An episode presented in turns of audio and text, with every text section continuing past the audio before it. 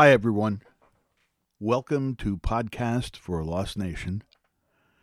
My name is Jerry Gallagher. The name of this episode is What in the Hell is Wrong with James Carville and Bill Maher? The date of this episode is Monday, October 2nd, 2023. Last Friday, a couple of awful things happened. The first awful thing occurred on Ari Melber's MSNBC television show. Ari was interviewing Democratic strategist James Carville, and he asked James about a statement that had been quoted in the New York Times. The statement was basically that, like Washington Post columnist David Ignatius before him, Carville apparently stated that Although he liked Joe Biden and thought that Biden had done a good job in the White House during his presidential term so far, Carville thought that Biden shouldn't run for a second presidential term, and that if he did, that Biden would probably lose to Trump. The second awful thing that occurred last Friday was the return of Real Time with Bill Maher on HBO. Although I was initially looking at Maher's return to the HBO lineup with anticipation, I was sadly disappointed with last Friday's show. First of all, Maher's first guest to be interviewed on last Friday's HBO show was Florida Governor and presidential contender Ron DeSantis. Hot off the Trumpless Republican debate shit show, held just days before real time aired. It was not the first time that Maher had interviewed a controversial de- guest.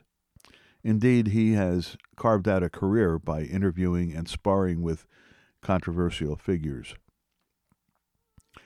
Many of those interviews were clever, interesting, and cutting. Some of them featured Maher showing his skill at skewering many right wing figures who other interviewers appeared to be intimidated by. This time, however, instead of Maher throwing bombshell questions at DeSantis, whose political vulnerabilities are many, Maher seemed to be throwing nothing but softball questions at the Florida governor and patting the bastard on the back like they were buddies at the end of the interview. Where were the questions about DeSantis' alleged involvement in torture when he was in the service and assigned to Guantanamo Bay? Where were the questions about DeSantis banning books in Florida and whitewashing slavery in his state? The discussion session on Real Time featured Mary Catherine Ham as the featured Republican and Sam Harris as the featured Democrat. That part of the program was okay. Maher did feature some very funny tips to Trump's future cellmates. That part of the program was hilarious. Then, of course, Maher ended the program like he always does with new rules. Friday's real time ended with Bill Maher showing part of a video of a sit down session between Bill Maher and James Carville. Apparently, what they were talking about was that both of them agreed that Joe Biden had done a good job as president, but because some people feel that he is too old, he should step aside and let another Democrat take his place in the 2024 election.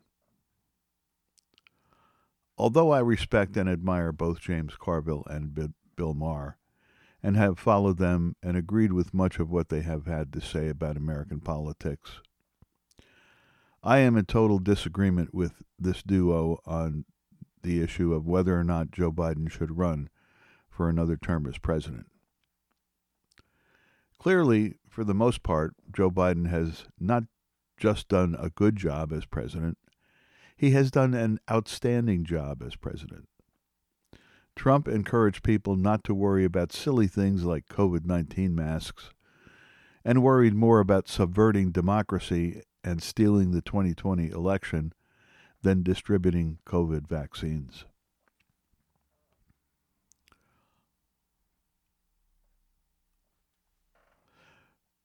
When Biden arrived in the White House on January 20th, 2021, he immediately went to work on many things, including distributing COVID vaccines, and eventually put COVID under a relatively good control, and so far has maintained that control, although new COVID concerns continue to be on the rise again. Joe Biden has helped his party pass an incredibly far reaching and long range program that has led to, among other things, outstanding employment figures. His leadership has led NATO to support Ukrainian freedom fighters and work to keep Vladimir Putin's warmongering out of NATO countries. And except for Putin's control of Donald Trump and Ron DeSantis, out of our country as well. Although the Democratic Party has an outstanding backbench of political all stars that certainly might be capable of being great presidents, what we learned the last time out was that Joe Biden was the favorite candidate of many Democratic leaders who gave up their own presidential dreams to join the successful Biden team in order to beat Donald Trump. Yes, talking heads like Carville and Maher and probably others have a right to their opinions about Biden giving up the presidency. I also have a right to my opinion, and in my opinion, I think we are all very lucky that Joe Biden has been willing to give up some of the best and last years of his life to work so hard for America and Americans. I think it's time for all of us to recognize and appreciate the outstanding job Joe Biden has done throughout his career in politics and get on board the Biden train once again as the 2024 presidential rate, race heats up. Yes, Joe Biden is old. We all know that. He was old when he ran the last time and won against Trump, and did such an outstanding job as president. And let us not forget that Donald Trump is just a few years younger than Biden and is much more mentally challenged than Biden. Carville and Maher may be correct in assuming that Biden may lose, but chances are that he will win the presidency a second time.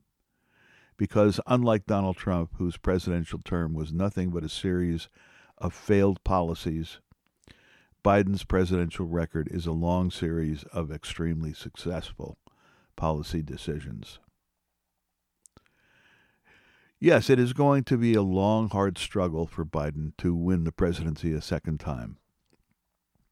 It is certainly going to be even harder if people like Carville, Maher, and David Ignatius continue to make it even more difficult for Biden to win. I hope these people will recognize their mistake and correct it sooner than later. I wish these titans of thought would follow a rule in this instance that my mother taught me a long time ago. She taught me the following If you can't say something nice about someone, don't say anything at all. I know that Carville and Maher have been shining lights in the Democratic Party for a long time, and I hope that they continue to be shining lights in the Democratic Party. But for God's sakes, guys, get off Biden's case. There will be enough ruthless MAGA Republicans denigrating Joe Biden during the upcoming 2024 election.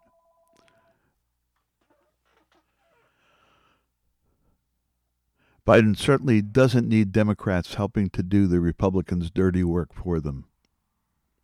Winning the 24 election is not just simply another election. There is a lot at stake in 24. This election will be a choice between democracy and dictatorship. If Joe Biden wins, democracy will continue. If Donald Trump wins, we are a dictatorship, plain and simple. So let's not take a chance on someone new to take on Trump. Let's, be, let's get behind Joe Biden, who beat Trump before, and work like hell to keep democracy alive. After all, Donald Trump has told us what he is going to do if he wins again. And it is not a pretty picture. It is certainly not one that I want to see happen in my country. So let's all do ourselves a favor and recognize just what kind of a terrible situation we will be facing if Joe Biden doesn't win in 2024. And please, Cornel West and Robert Kennedy Jr., get out of the way of Joe Biden winning the 2024 election. I know that neither of you want Trump to win, so don't help Donald Trump win in 2024. I know that neither of you would want to be the recipients of the Ralph Nader Unnecessary Candidate Award. So please end your already doomed candidacies and work with the rest of us to save democracy as a political way of life in the United States of America in 2024. Thank you, everyone, for listening to Podcast for a Lost Nation.